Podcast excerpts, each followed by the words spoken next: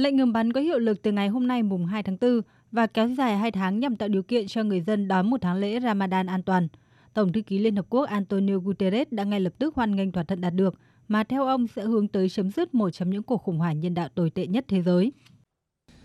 I commend the government of Yemen, the Saudi-led coalition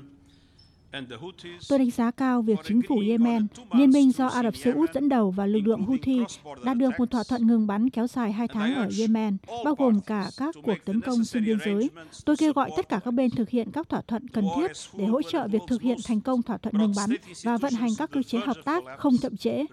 Trong hơn 7 năm, chiến tranh đã tàn phá cuộc sống của hàng triệu người Yemen. Hôm nay phải là ngày khởi đầu cho một tương lai tốt đẹp hơn cho người dân Yemen.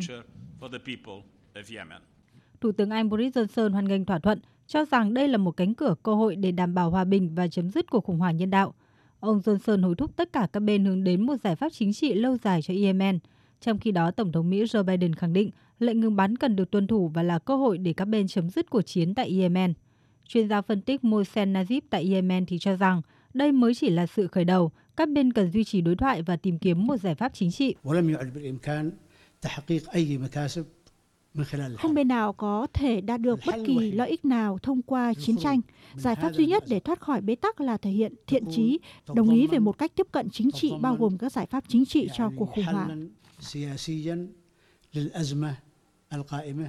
Theo thỏa thuận đạt được dưới sự thúc đẩy của Liên Hợp Quốc, Liên quân do Ả Rập Xê Út đứng đầu và nhóm phiến quân người Houthi chấp thuận ngừng tất cả các cuộc tấn công quân sự trên không, trên mặt đất và trên biển trong lãnh thổ Yemen, đồng thời nhất trí cho phép các tàu dầu và các cảng tại Hodeida đồng thời cho phép máy bay thương mại hoạt động trong và ngoài sân bay Sana bay tới các điểm đến đã được lên kế hoạch từ trước. Các bên cũng nhất trí sẽ tiến hành họp bàn về việc mở các tuyến đường tại Tai và các khu vực khác của Yemen.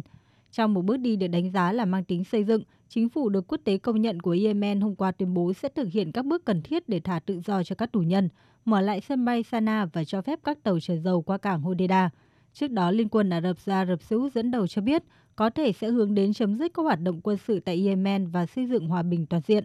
Theo chính phủ Ả Rập Xê Út, hòa bình sẽ không thể đạt được nếu không có đối thoại với lực lượng Houthi tại Yemen.